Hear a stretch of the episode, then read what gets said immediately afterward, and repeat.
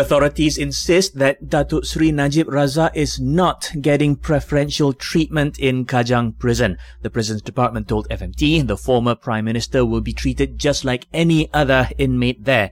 This is after a viral post claimed that Najib was given a luxury cell to serve his sentence for the SRC international case.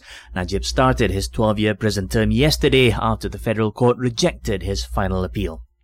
The Kedah Health Department says it has resolved a complaint from a Kulim hospital patient who claimed that their surgery was postponed multiple times.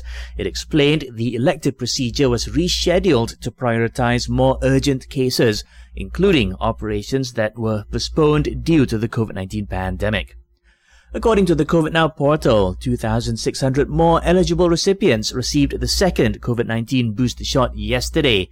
Currently, some 1.4% of the total population has received two boosters.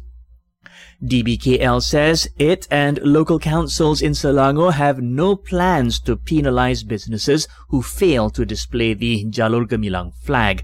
However, they are encouraged to do so in conjunction with National Day and Malaysia Day celebrations. Thailand's constitutional court has suspended PM Prayut Chan-o-cha from official duties, pending a review of his legally mandated eight-year term limit. Prayut was named PM in 2019 after an election. However, the country's opposition says his term limit should include the years from 2014 when he led a military coup.